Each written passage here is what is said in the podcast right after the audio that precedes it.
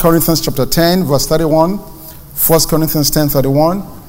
And as I said in my prayer time here, and as I may have mentioned to you guys before now, this entire month and maybe weeks after that is totally, completely devoted to uh, teaching on worship. Worship.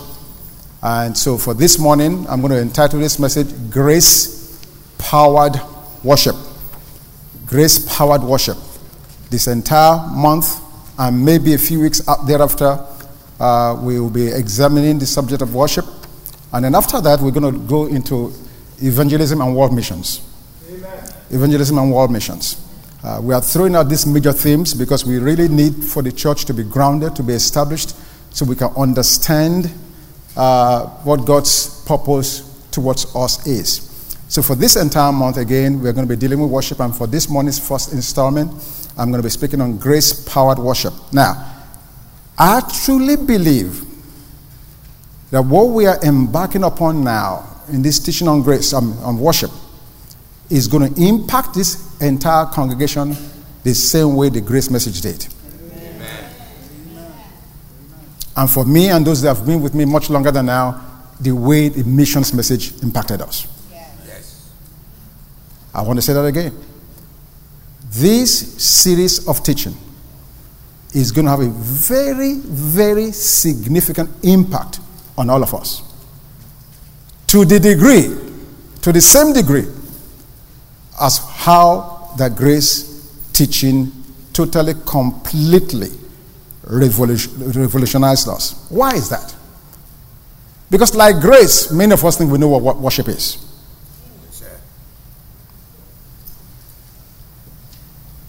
Like grace, when you mentioned what grace, everybody, ah, yeah, the grace of God. I mean, the grace of God. The grace of God. We all use that, that word very loosely. And we think we knew, or rather, we know what it means when we said it. I'm a good example of that. Up to three years ago, grace was just grace. Okay? But in studying and digging and God's grace and revelation coming down, I begin to realize that what we said grace was was just a surface, yes, shallow understanding of what grace was until now. So, in the same manner, I'm saying to us that worship is not what most of us think it is. We throw the word around, we talk about worship. But I'm saying to us, as we engage in these meetings over these next several weeks, that we have to put on a new mindset where worship is concerned. And I really believe God really, really do want to talk to us because this is what happened. As of Saturday morning, because we have been doing the grace conversation all month of July. So I had plenty of time to study, to prepare, and to really get ready for this. So as of Saturday morning, my note was all done. Good to go. And the first installment, if you look at my notes, is there already, was entitled Becoming a True Worshipper. And then Saturday afternoon, God got hold of me and said, Keep that message for the next week. But start first with the grace based or grace powered worship as a first installment. So that tells me that God has something in mind. He just doesn't come and change things around unless he truly intends to accomplish something. So I'm encouraging you, don't miss a session. And for those of you on the online community, don't miss a session. This is going to be life changing. God wants to speak to us, and I want us to pay attention and to hear what He has to say. Amen? So, grace powered worship. Now, years ago, when the billionaire Howard Hughes died,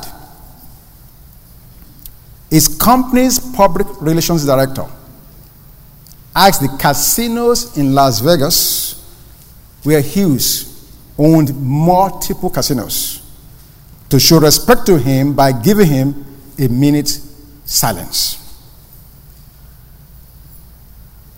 For an uncomfortable 60 seconds, the casinos that he was owned in Las Vegas became eerily silent. Then a pit boss looked at his watch, at his watch, and leaned forward and whispered, Okay, roll the dice. He's had his minute. Now, many of you didn't catch that. Because this guy owned multiple casinos in Las Vegas. As a matter of PR, they said, you know what? He owns all these casinos. You guys observe a minute silence out of respect for him, for his passing. And even as they were doing that, the boss was counting down. And when 60 seconds elapsed, he said, Roll the dice. What's the point I'm making? I wonder if sometimes we treat God as those gamblers in Las Vegas treated Howard Hughes. We interrupt our busy schedules once a week, rush into church, give God his one hour, and then forget about him and get back to what we'd rather be doing. Yes. All right. And for many of us, that's the understanding that we have of what worship is all about. Now, that word worship comes from the root word worthship. Worth. W O R T H Y. Worthship. So the idea of worship has to do with someone or something that has value, that is worthy of being honored, praised, adored, exalted, obeyed, and surrendered, submit to. Worship. Now, in 1 Corinthians chapter 10, verse 31, it's on the notes on the board already. Paul says, therefore, whether you eat or drink or whatever you do, do all to the glory of God. Also, give me Colossians chapter 3, verse 17. Also, Colossians chapter 3, verse 17. And whatever you do, in word or deed, do all in the name of the Lord Jesus, giving thanks to God the Father through him amazing that in these New Testament verses that talks to us about worship, there is no reference whatsoever to Sunday morning. Look at it. And whatever you do, in word or deed, do it all in the name of the Lord Jesus, giving thanks to God the Father through him. No mention whatsoever about rushing to church on Sunday morning to worship. No mention whatsoever about our songs. Now, those things are essential. They are welcome. They are good. They have their place. In fact, they are forms of expression of worship. But in and of themselves, they are not worship. Yes, sir. Yes. Whoa. What then is worship? How do we define worship? Worship means to live for the glory of God, to image Him in our thoughts, our words, and our actions. I think I need to say that again. It means to live for the glory of God, to image Him in our thoughts, our words and our actions. Simply put, simply put, if you want to make it simple, simple, simple, worship simply describes life. Simply describes life. And we're going to get more into I, I, mean I need to I need to give this by installment so we don't get ahead of ourselves. Amen? Worship gives us the idea of how we're we thinking when we're thinking? What are the thoughts that we're thinking about? What are the words we speak?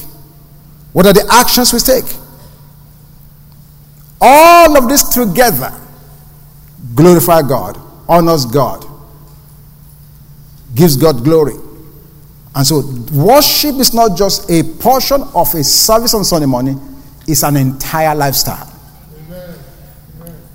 Now, to make this easier for us to understand, go with me to Exodus chapter 30, verses 30 through 38. I want to give us two uh, figures in the scripture that can help us to catch a, an understanding of what worship is all about. Exodus chapter 30, verse 30 through 38. And this describes to us the making of sweet incense in the tabernacle of Moses. And you shall anoint Aaron and his sons and consecrate them that they may minister to me as priests. And you shall speak to the children of Israel, saying, This shall be holy anointing oil to me through your generations. Wait a minute. Is that the right one? Okay, let me keep on reading. And it shall not be put on any man's flesh, nor shall you make any like it according to its composition. It is holy, and shall be holy to you. Whoever compounds any like it, whoever puts any of it on an outsider shall be cut off from his people. Wait a minute, let me go, let me go Exodus 38. Is that 34? Okay, me, oh, verse 34? Okay, okay, okay, okay. There you go. Thank you. Too many scriptures.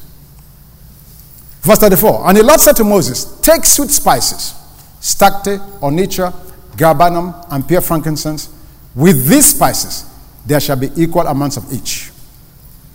And you shall make of these an incense, a compound according to the art of the perfumer, salted, pure, and holy. And you shall beat some of it very fine, and put some of it before the testimony in the tabernacle of meeting where I will meet with you, it shall be most holy to you. Next verse. But as for the incense which you shall make, underline this next sentence. You shall not make any for yourselves. Let me repeat that again. You shall not make any for yourself according to its composition it shall be to you holy for the Lord. Next verse. Whoever makes any like it to smell it, he shall be cut off from his people. Whew. Here's God giving Israel instruction about how to make, to, how to make incense for the tabernacle. Incense speaks to us, Revelation chapter 5, verse 8, Psalms 141, verse 3, speaks to us of worship or prayer.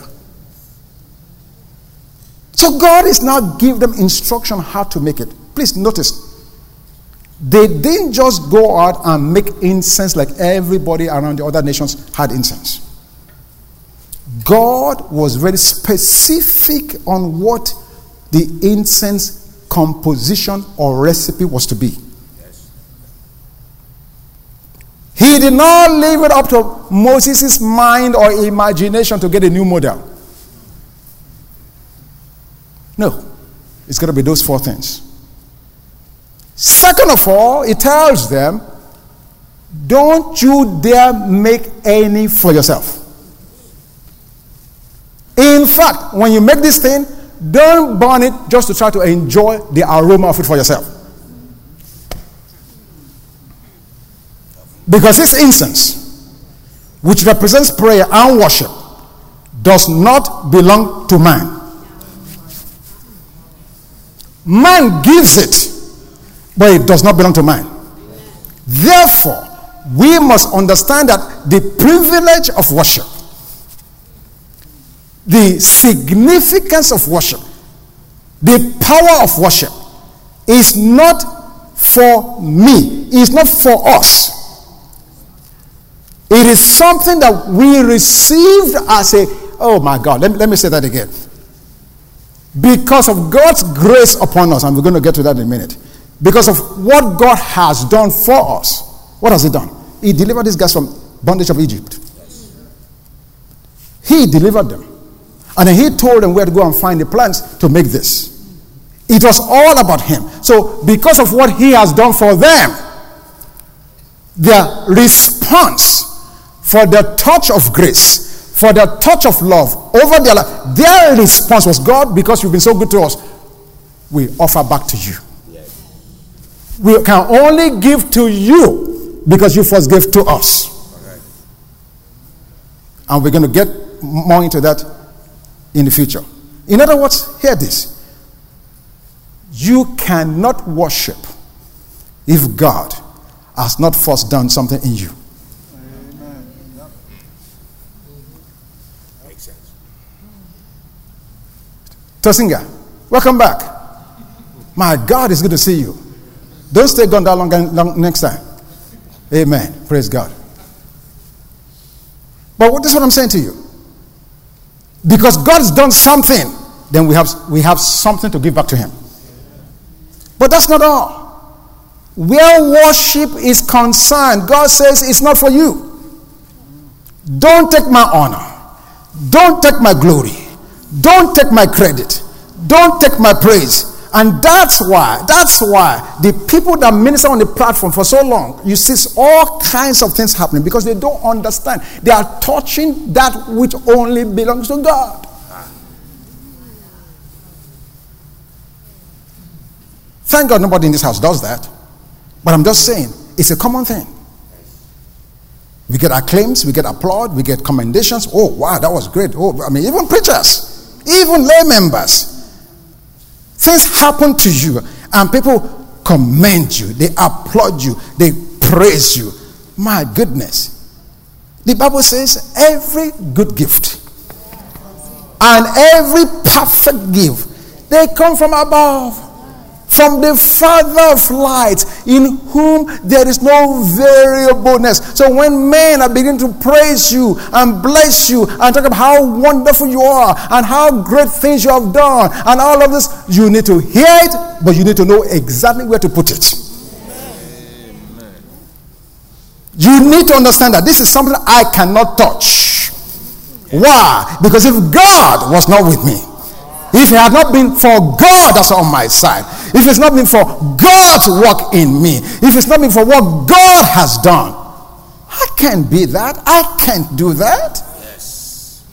So the idea of the incense gives you and I, because what happens is Israel will make the incense, and then they will go before the golden altar of incense and burn it.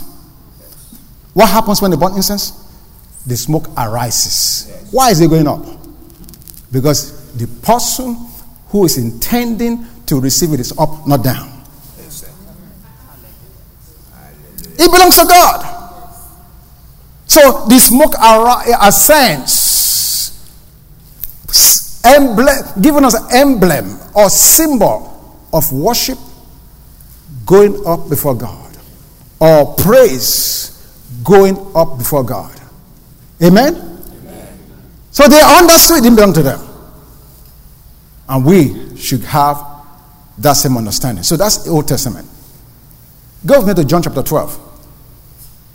So the first picture I'll show you of worship is from Exodus 30, Exodus chapter 30, verses 34 through 38. The sweet incense. In John, in John chapter 12, verse 1. Then, six days before the Passover, Jesus came to Bethany, where Lazarus, who had been dead, whom he had raised from the dead. There they made him a supper, and Martha served, but Lazarus was one of those who sat at the table. Next verse. Verse 3. Then Mary took a very costly oil of spikenard anointed the feet of Jesus and wiped his feet with her hair. And the house was filled with the fragrance of the oil. Ha, ya, ya, ya, ya, ya. First of all, going back to verse 3, we are told that this perfume was very costly. Very, very costly. And with it, she anointed the feet of Jesus. And we are told she did not wipe it with a cloth, she used her hair. 1 Corinthians 11 tells us that the woman's hair is her glory. So she used that which was glorious in her to minister him who is glorious indeed. And we're told that it is very costly. So this is not cheap. So worship is sacrificial, it's never cheap. Yes. That's why David in First Samuel he said, I will not give to God that which costs me nothing. I won't do it. Because it's not really truly worship if it does not cost you something. Because the one that we are worshiping did not spare any expense in order to give me and you the opportunity to be to worship him. So here in this second picture, we see that it's expensive. So worship, number one, we give worship because it comes from because God has touched us. We understand that in worship we cannot worship ourselves. We cannot give worship to ourselves. We do. We need to remove ourselves from the picture. We need to give glory to God Himself because God is one who's done all the work. And then here we see that it's very costly. If I had time, I'll read more verses of this chapter 12 of John. And you see how the people say, Man, it's, this is too expensive. We can give to the poor. We can do this. And Jesus say, Oh, wait a minute. Nope, nope, not this time. The poor you always have with you. The poor you're going to always have. But what this woman is doing is critical. It's important. Let her do it. Why? Because the Father is seeking worshippers. John chapter 4. And those that worship Him must worship Him in spirit and in truth. In fact, this is the reason for which He came. Jesus came to seek and to save that which was lost. Worship was lost. And he came to bring it back. So in Exodus chapter 30 and in John chapter 12, we see two illustrations of what worship is all about. So, really, worship is what man gives to God as a response to what God has given to man. Did you get that? This is why this is grace powered worship. It's grace powered. Why? Because out of the grace of God, I received something from God. So my response to what I've received is to honor Him, to bless Him, to thank Him, to praise Him, to worship Him. So worship then is only a response to what I've gotten from God. Oh, yes. Always. It's a response to what I've gotten from God. And so, really, if the grace of God has not touched me, and I'm speaking with my lips, with my mouth, words of worship or adoration, can God really receive it? No. Because you only receive what is first given.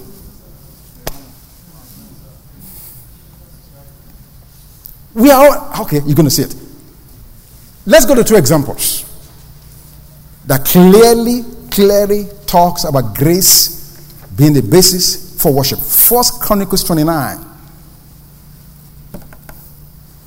First Chronicles 29.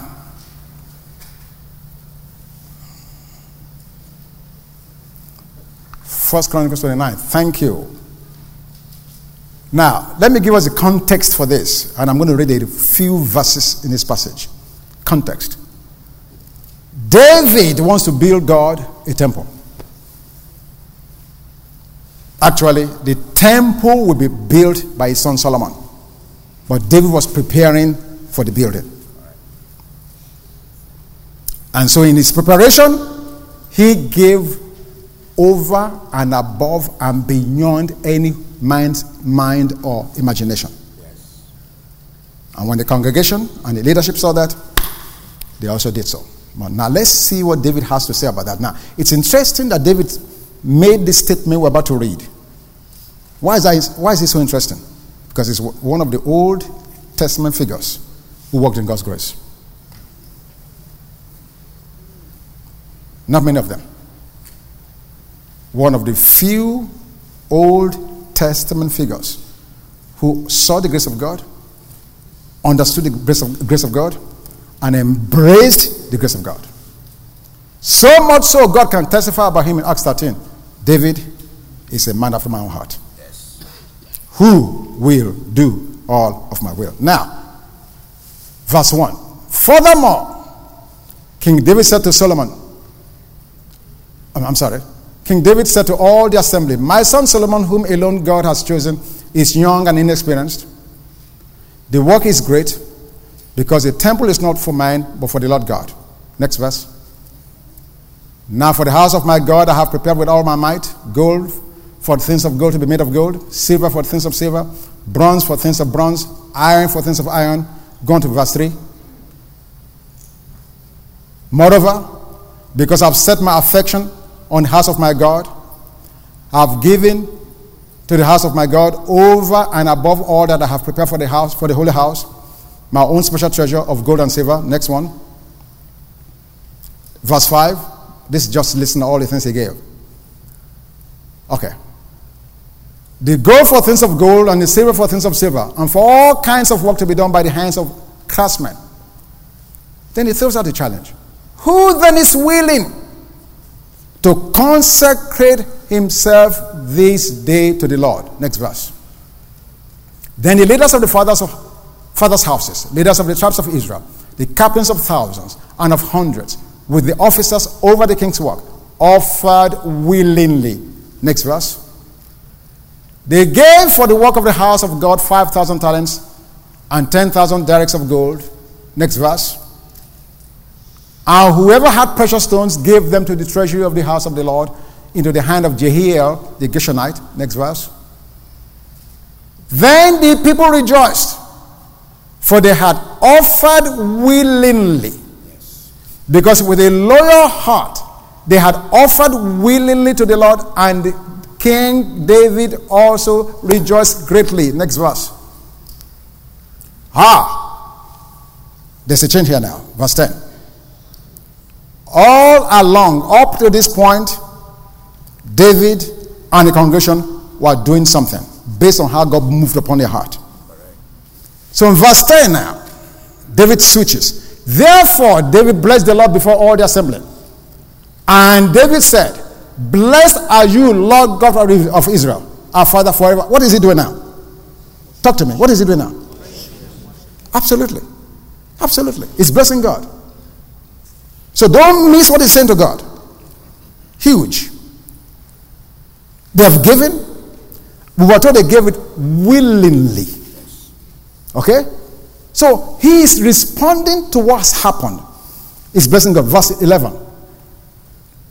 Yours, O Lord, is the greatness, the power, and the glory, the victory, and the majesty. For all that is in heaven and in earth is whose? Yours. Oh. Does that include what they just gave? Yes. Absolutely. Yes.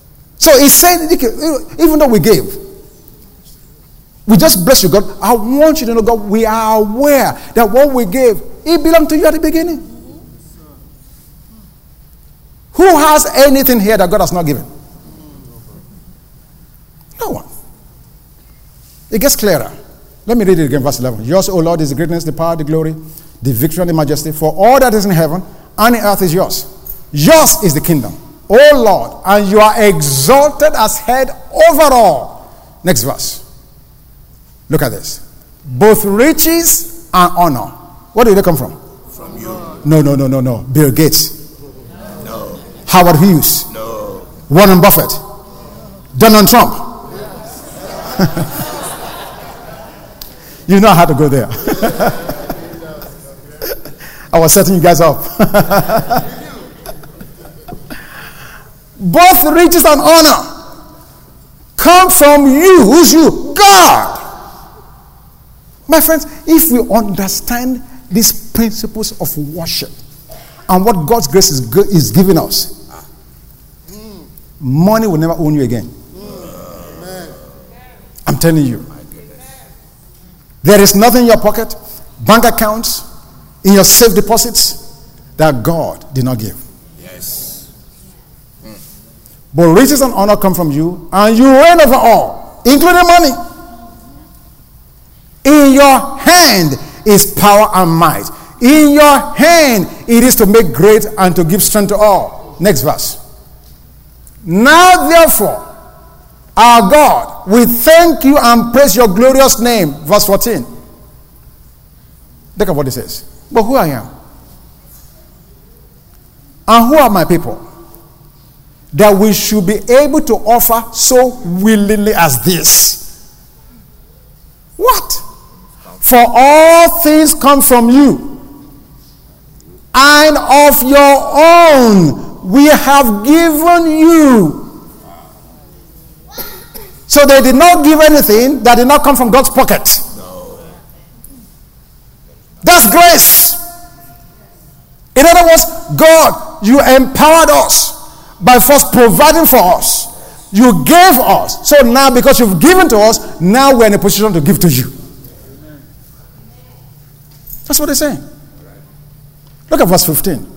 And that should speak to 95% of you in this room. For we are aliens and pilgrims before you. As were all our fathers. Oh, yeah, I, I got that right. Many of you guys came by Pan Am, Delta Airlines, Arctic Airlines, Nigeria Airways, uh, British West India Airways, all of those places. You know what I'm talking about? Okay, all right. For we are aliens and pilgrims before you, as were all our fathers. Our days on earth are as a shadow and without hope. O Lord our God, all this abundance that we have prepared to build you a house for your holy name is from where? Oh, I thought it came from Citibank. It didn't come from PNC? Are you sure? How about Wells Fargo? from his hand. And it's all your own. I think I've made the point enough. So, right there in the Old Testament, David, after giving a, an incredible offering, went to bless God.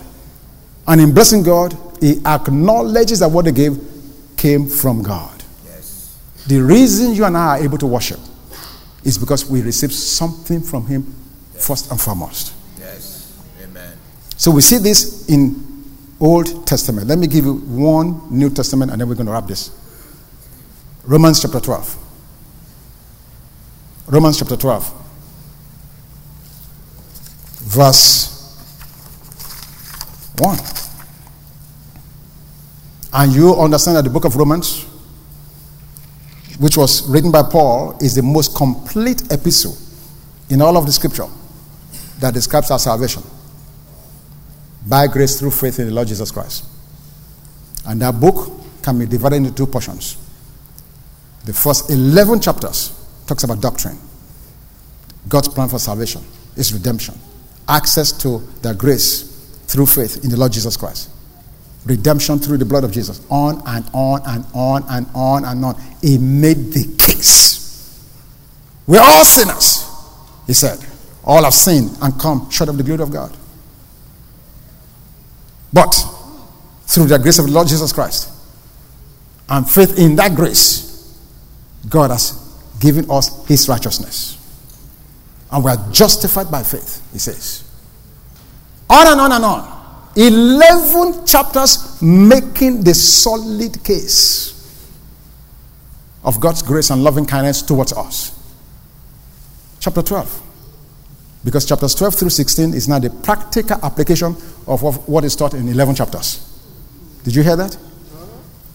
The first 11 chapters deals with doctrine, explaining, showing you who you are, where you came from, how to access God's grace, the whole nine yards. Then from chapters 12 on, it tells us the practical application of 11 chapters. How did it start? Verse 1. I beseech you, therefore. Immediately you see that, you know it's referring to what he said previously.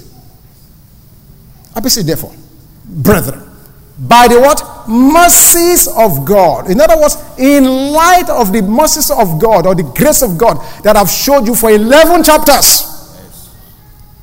In light of that, your reasonable response, how you should respond to what I've been teaching you for 11 chapters, is to present your bodies as a living sacrifice.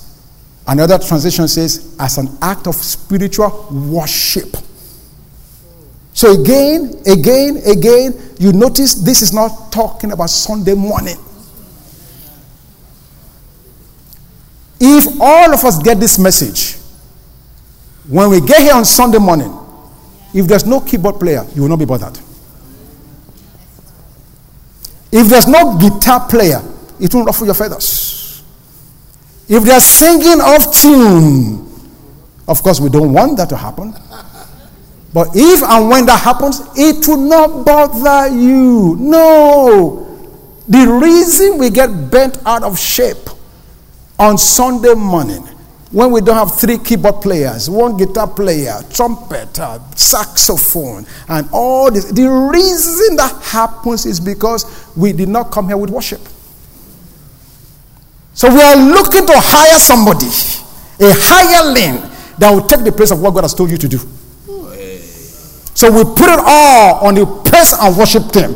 We've hired you guys to entertain our soul, to just get us emotional high. And so we can say, hey, hallelujah, God is good. No. No.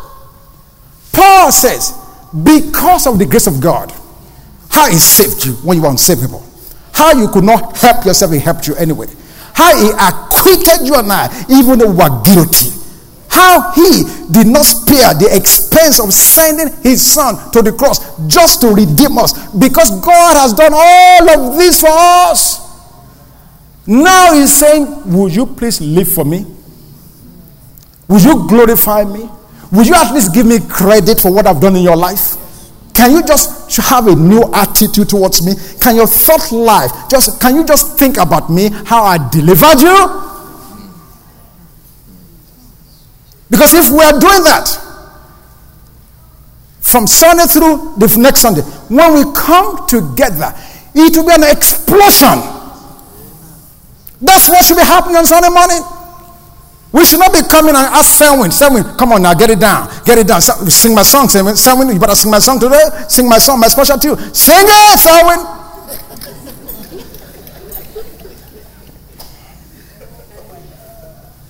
it should have to be so. Because each one of us brought our own worship. Yes. Each one of us brought our own perfume. Yes. Each one of us has has thought about God all week long. We've lived for God all week long. So when we now come together, we become combustible material. Any little thing, we just explode. The fire just break forth. And signs and wonders and miracles and the supernatural become a natural occurrence. That's what should be happening. That's what Paul said. I beseech you, therefore, brethren, by the mercies of God, that you present your bodies a living sacrifice, holy, acceptable to God, which is your reasonable service. And then from verse 2 on, it begins to tell us how to do it. Unbelievable. Unbelievable. Let me just close by showing us in this portion of this message what Paul's expectation is that when we have been touched by God's grace, how or what that should look like in the life of a believer. Ah, in the time that I have left. This is what Paul is saying.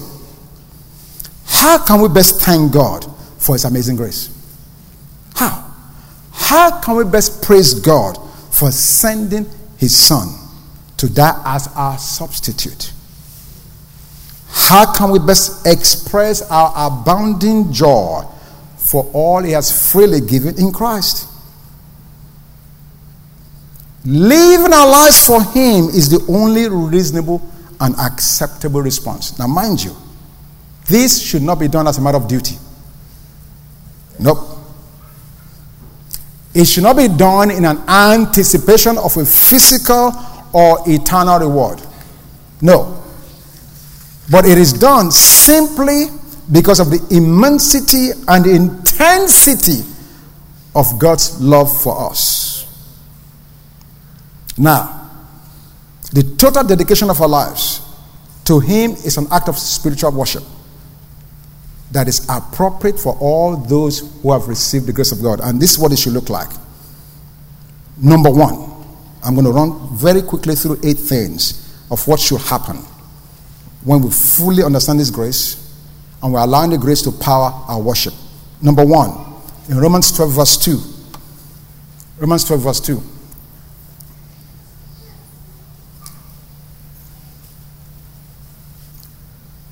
Paul says, Do not be conformed to this world, but be transformed by the renewing of your mind.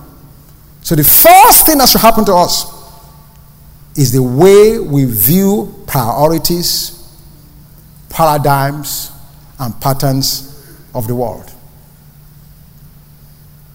In other words, because I've been taught by God's grace, I'm not going to live and allow the culture of the place that I'm living in to overtake the culture of the kingdom. I'm not going to be conformed to this world. No. I'm not going to allow my, the world system to dictate to me how to live.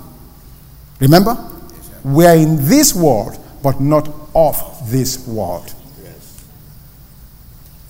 When you do that, you're worshiping. You're worshiping.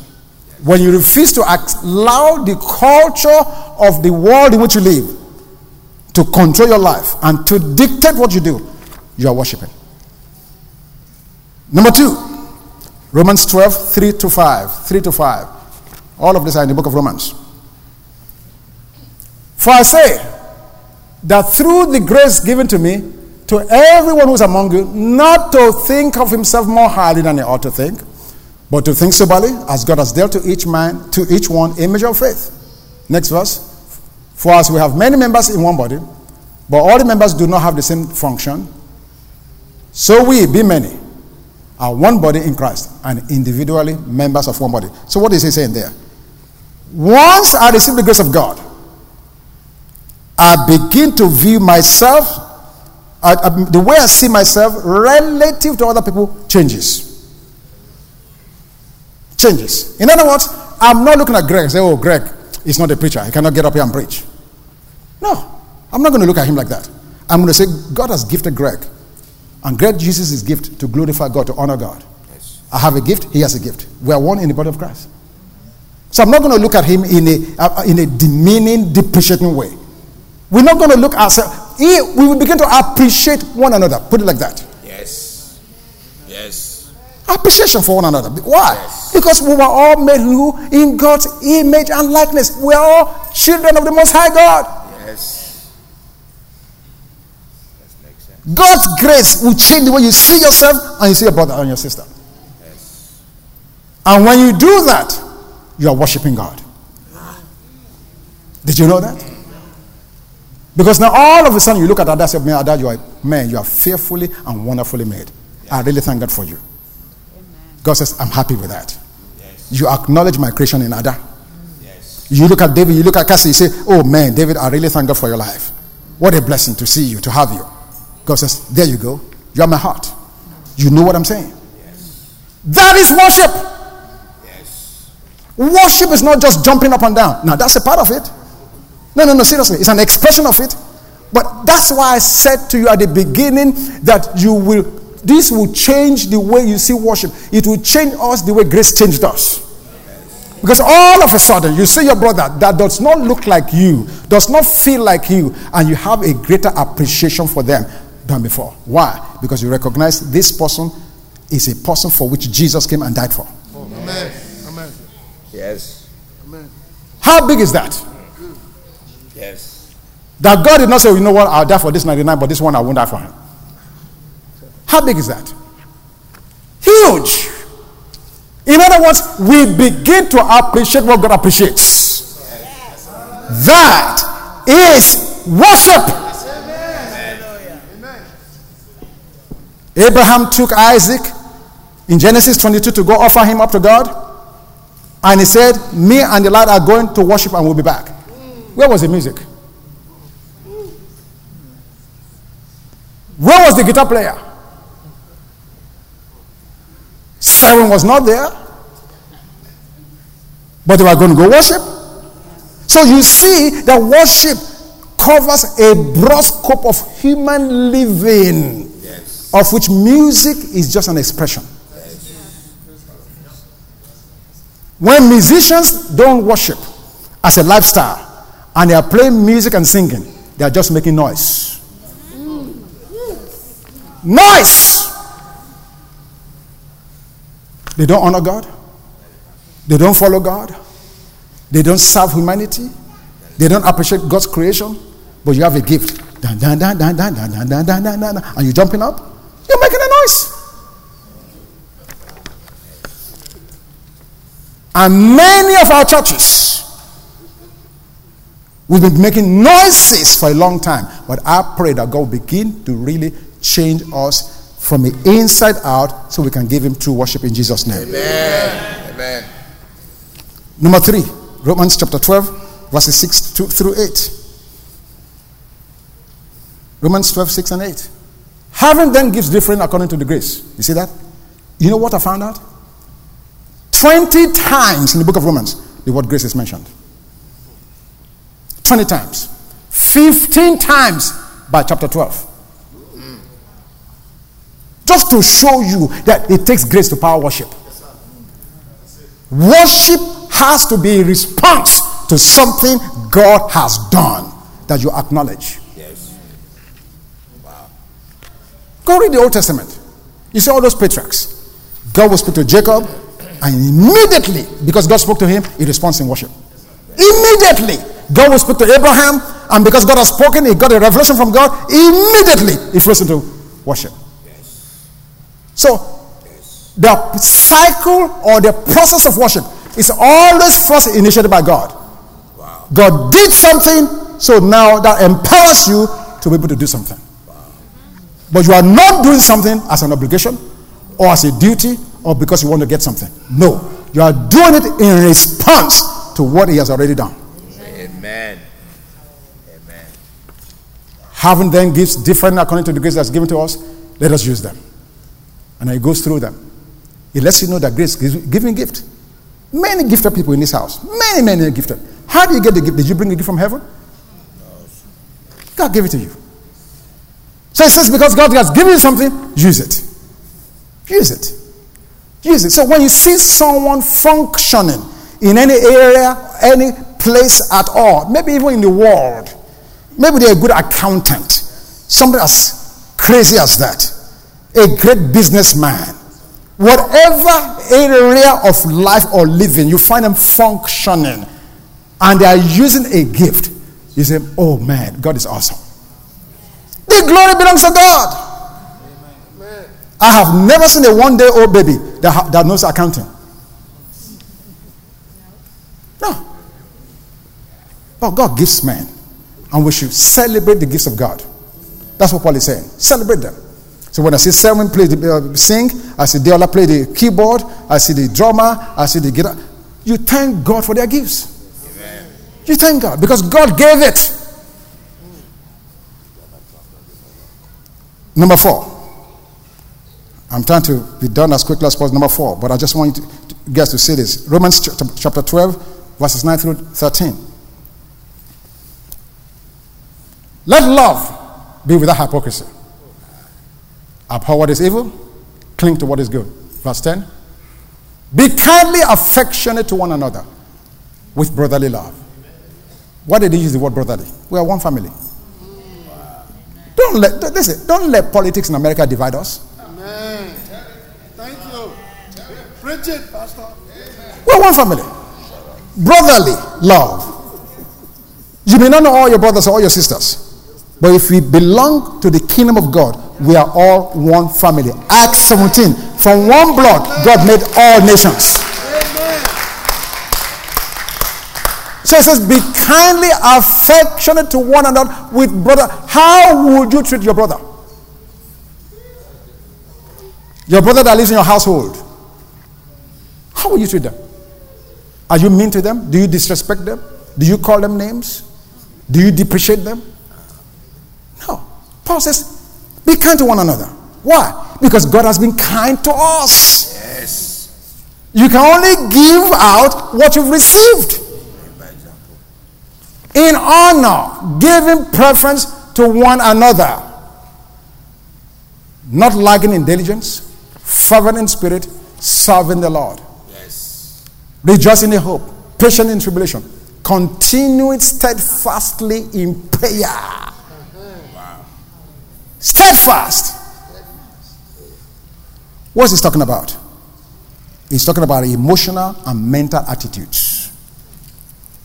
Our emotional and mental attitudes should change as a result of the grace of God that we received.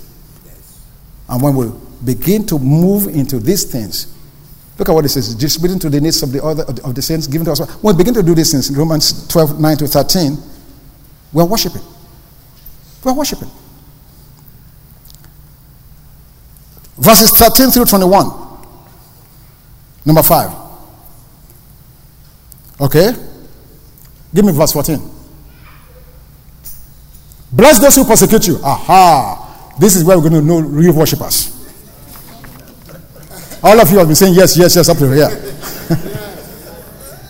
Let us know if you're a worshiper now. Bless those who persecute you.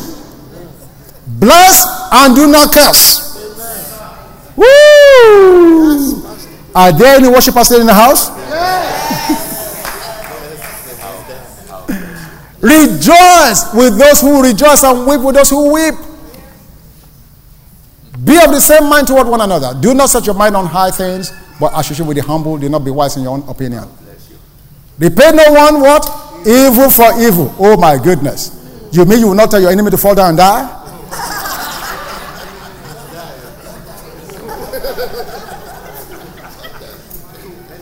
Let, me, let me take a time out here. I really want to appreciate Sambono for last Sunday. He's not here today. Yes, sir. I want to really, really appreciate him for the question that he gave out. First question in Grace Conversation last Sunday. Yes. Challenge our mindset. Do you guys remember that? How should we be praying for Zimbabwe or Mugabe in light of the atrocities and the way in which he governs? Because the church, for the most part, we prayed against him. Ah, you guys, you guys are quiet. We prayed against him. We prayed for him to die. Can you imagine that coming out of the mouth of a child of God? To pronounce death on a mind that's been made in God's image. And when we said it, we felt something. Amen. Hallelujah. We are false worshippers. False.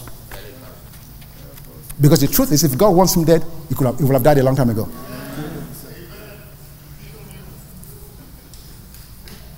Error. Error. Because we lack understanding. I got home, sent him a text, thanked him for challenging me. Listen, I'm sharing it with you because this is, this is an atmosphere of grace. I thanked him. I said, Thank you for asking that question. And if we ever get on another trailer, trail that's wrong, challenge us.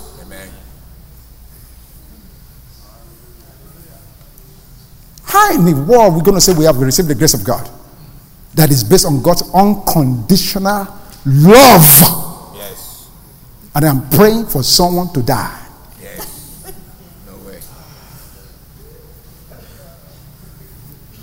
Does that make any sense? Look at what Paul says. Repay no one evil for evil, No matter how much evil they've done, it's not your place to repay them. Yes. Why? James answers the question. The wrath of man can never work the righteousness of God. Yes. Yes. Have regard for good things in the sight of all men. Now, does that mean the evil will go unchallenged? No. No. But God does not want you to be the one to do it. Yes. Why? You are not the judge. Thank you. He is the judge. Notice the Bible now call him a judge. Definite article, the judge. And it's the judge that everyone has to deal with. I think one of those verses actually talks about how vengeance is mine, said the Lord. I think it's coming up. So he says, Ah, thank you. See, these guys, they are, they are on key today. Do, do you guys notice that? Yes. They are worshiping today. They must have worshipped before they got here. So if, it's, if it is possible, as much as the person on you, live peaceably with all men. Don't argue with them. Leave that to God. Oh, let me tell you something that happened to me and Sam Badaki last week. I just found out about it. Over 12 years ago. Must be longer than that, Sammy. When Renee, who lives in Greenville, who comes here, but she's not been able to come for a few weeks now because of some things that have happened. Uh, we'll see her shortly again. But anyway, we sold Bibles to some people. And they owed us money in Nigeria. I was not even aware that they owed money. Long ago, over 12 years ago, they owed one money and they owed Sami Badaki money. In case you guys don't know, Sami Badaki is a Bible dealer. But the Bible he was selling, thank God now, I think that Bible is going off the shelf. That Bible is the, is the champion of law. I won't mention the name. Three days ago, I got a message. I won't mention the name of the person. That this person, they gave the money to pay us to a third party who never delivered the money to us. So the person embezzled the money that should have come to us. But in spite of that, she has not been able to rest for 15 years. She finally found Sammy, got the account number of the ministry, and actually paid that money 15 years later.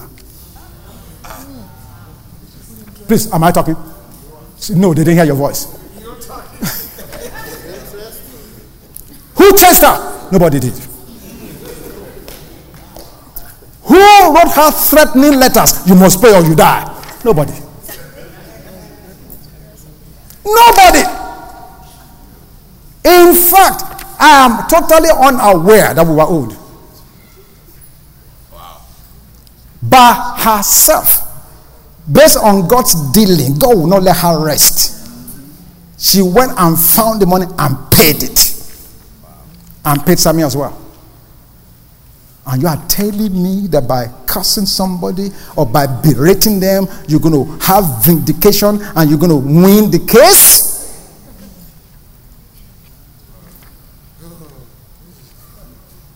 She paid. I got the message. I said, Is this a joke? Because it was not small money. She paid. And I think I've told you guys here in this church this story. Joseph is aware of the story actually. Where it's, it's me and Sammy again. This Sammy of Africa. I owed a man, for Bible says, $36,000. You remember the story? You remember the story?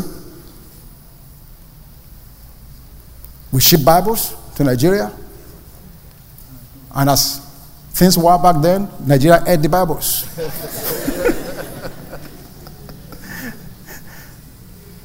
I'm sitting down here on this end. $36,000 in the whole letter. 36 Hear what I'm about to tell you. $1,000. I just want just wanted to be sure. This, this, how, how long ago was this? That's about, what, 10 years now? This man is a Baptist. He never one day called me to ask for his money. Wow. In fact, I will every now and then send Sammy to go and see him. I don't know I'm taking time, but, but I'm, I'm just trying to get the message across. Sammy said to me, Pastor, I don't understand. I'm, I'm afraid. Because, because when, when they get there, the wife will cook for him. Caucasian family. No, seriously. Caucasian family. The wife will cook for him, and Sammy is calling me, Do you think she may poison the food? I said, This man needs to die. I said, No, Sammy, they are not praying, let my enemy fall down and die. no. On and on. We visit him. He never once asked me, How is my money? But you know who's asking me? God. When I lay my head to sleep, I'm seeing dollar figure 36,000. so finally, I called him and said, Mr. Rollins, I've got to take care of this thing. I said, Can I pay you a little bit uh, every month? He said, No problem. And that's how we did it. Midway into the transaction, I called him again said, Mr. Rollins, you have any Bibles to sell?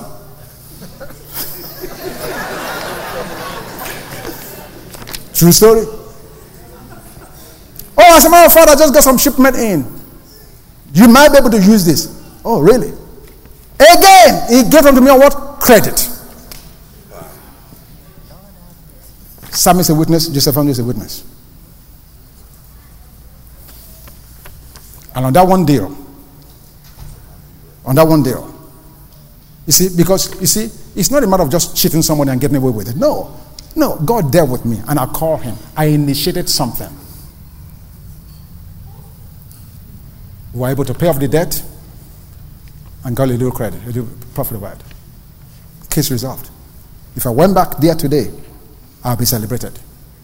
Yes. But I'm saying that to you to say people owe you $500 and you're baiting out of shape. You are, ta- you're, you're, you're fasting and praying over them to die for three days. What is your problem? How much did you owe God? No, seriously. How much did you owe God? How much did we owe God? That got totally, completely cancelled. You are not even asking Him. He just on His own. Read it. Romans chapter 3, verse 22. This righteousness we have came from God, which means God totally, completely on His own volition without you doing anything. Thought it up and executed it by Himself. Pastor Dollar was here last week. Blew our minds. He said the man owes him half a million dollars. See, some, some of us, your throat almost broke. He said, the guy didn't pay? Exactly, that's what he said. That he recognized the money didn't belong to him to begin with, it's God. You see, that's why some people attract blessings and others repel them because we've not understood how grace works. Thank you, Father. It's not by might, not by power, but by His Spirit, said the Lord. And not only that, how we should respond to one another. Thank you, Father. I'm glad Joseph is here today, and so is Sammy. The stories we just told. So don't allow pressure or the fact that people reject you or the fact that something negative is coming at you to cause you to get out of the way. Because the way you respond to even the pressure is worship. Thank you. Acts chapter 16, verse 25. You remember the story of Paul and Silas? They were not in Las Vegas when they were singing. They were not in Bethel. Where's Bethel? Where are they based? In the West Coast. Okay. You sing that song every Sunday. You don't know where the people are? Bethel.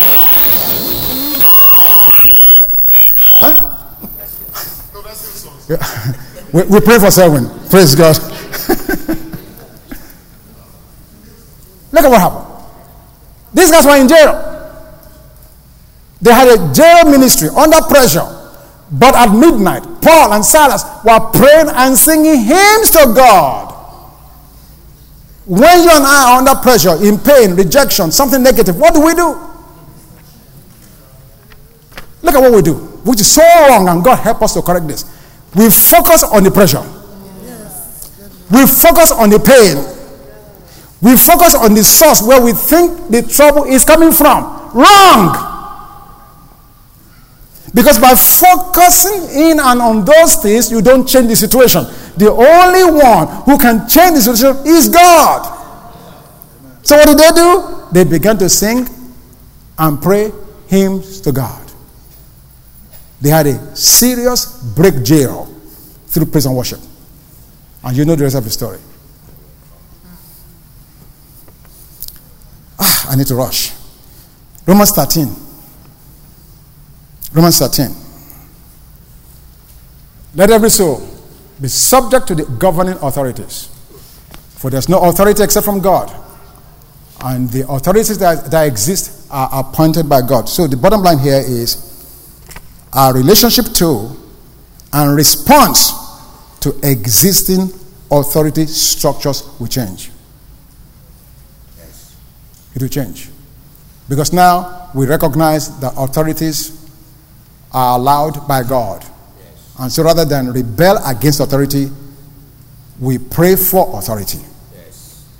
We pray for authority. And when we do that, we worship.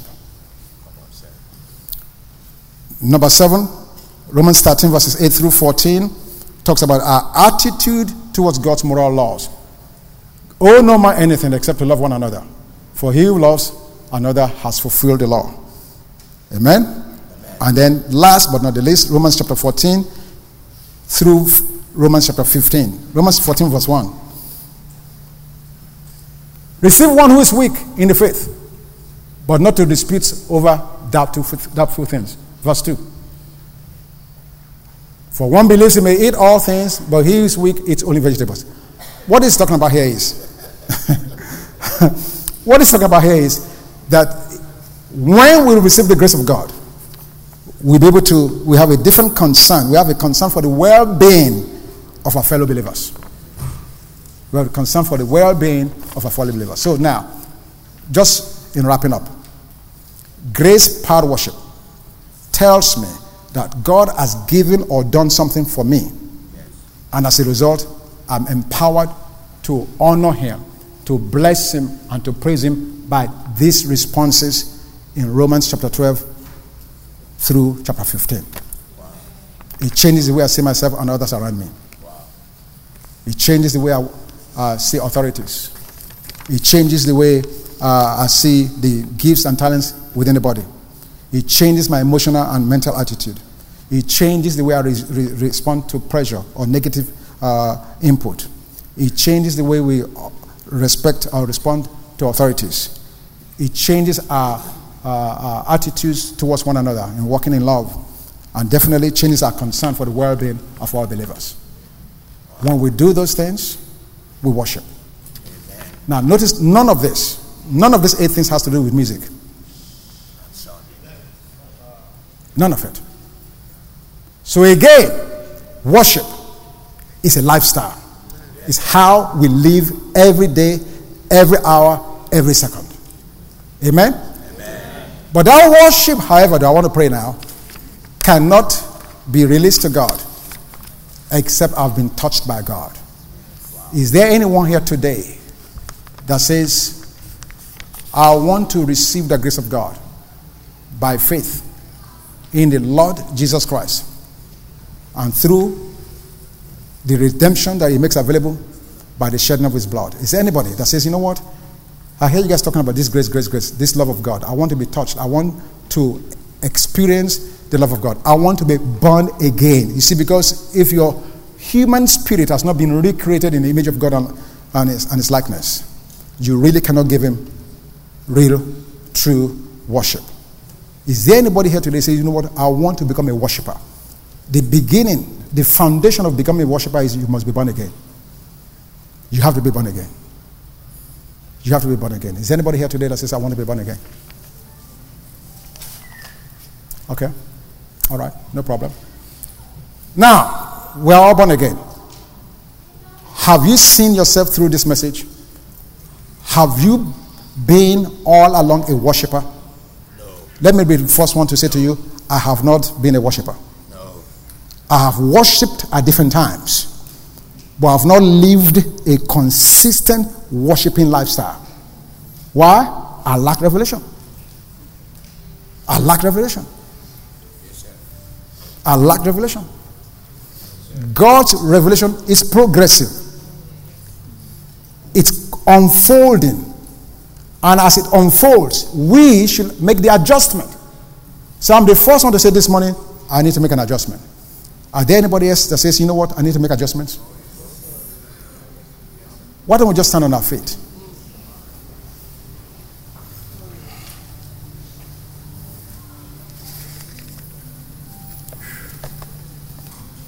You know what? Can you do that song, Emela, again? And this is the reason. This is reason I want to do that song again.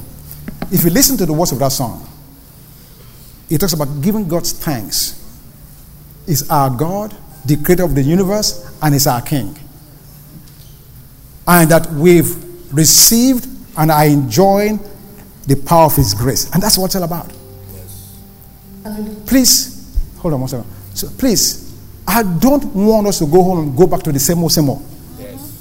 Begin to practice God's grace that powers worship. How? The way you see yourself. You are not this tiny little bitty, uh, uh, unimportant human being. No, you're not.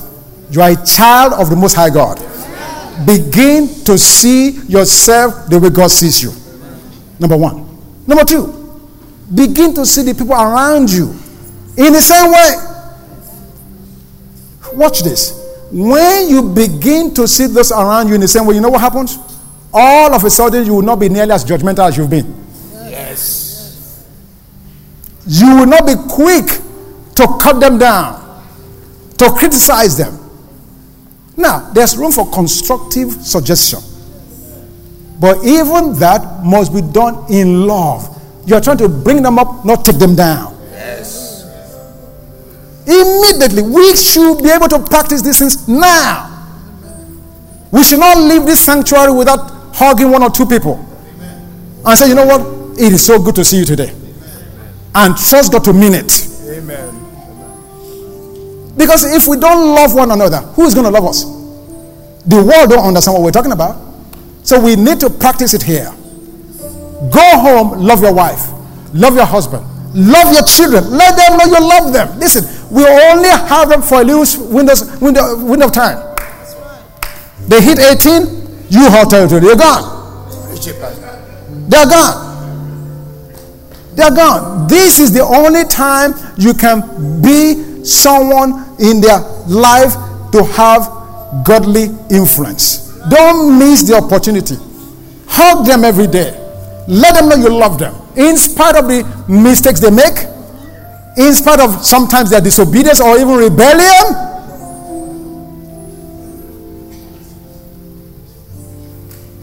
and now begin to respond to negative things by trusting God and looking upward. Amen? So, Father, as we minister in this song this afternoon, I pray that the eyes of our understanding is opened, enlightened, that we have revelation, we have more understanding. We see you now, and we understand what you are saying to us. You've given us much. We acknowledge it. You said, To whom much is been given, much is expected. And so, Father God, we understand that grace upon us calls for a responsibility. And so, Lord God, we thank you as we connect with you to receive your grace afresh and anew and in increasing amount of abounding that that grace that we receive will be released Thank you, Father. that we see ourselves the way you see us that we're not a failure We are not a sinner. We are not children of the devil but we are children of the most high God. We understand our identity is rooted and grounded in your love towards us. We bless you for loving us. Thank you that when we were unlovable, yet you loved us. And so, love God, with that understanding, now we look at one another our brothers, our sisters, our husbands, our wives, our children, and we see them with a total new valuation. Amen. They are important. Why? Because they are also made in your image and likeness. Amen. So, no matter how or what they've done or do not do, we thank you. We thank you for them. We appreciate them. Thank you, Father God, that we will not be conformed. We will not be, yeah, we will not be conformed to this world. Yes. No, no, no, no, no, no, no, no, no, no, no. Rather, we are conforming to your kingdom culture. Amen. Amen. Thank you, Lord Jesus. That will not just be hearers only, but we come doers. We receive you now. We thank you, Lord Jesus, for your help. You are a helper, our God. And that's why we look unto you, the author and the finisher of our faith. You began a work in us, perfect it, finish it. You are the one that's at work in us, both to will and to do of your good pleasure. So thank you for your grace that powers our worship. And so when we lift up our hands, we are not lifting up empty hands. We are lifting up hands to glory and honor you. Thank you, Father.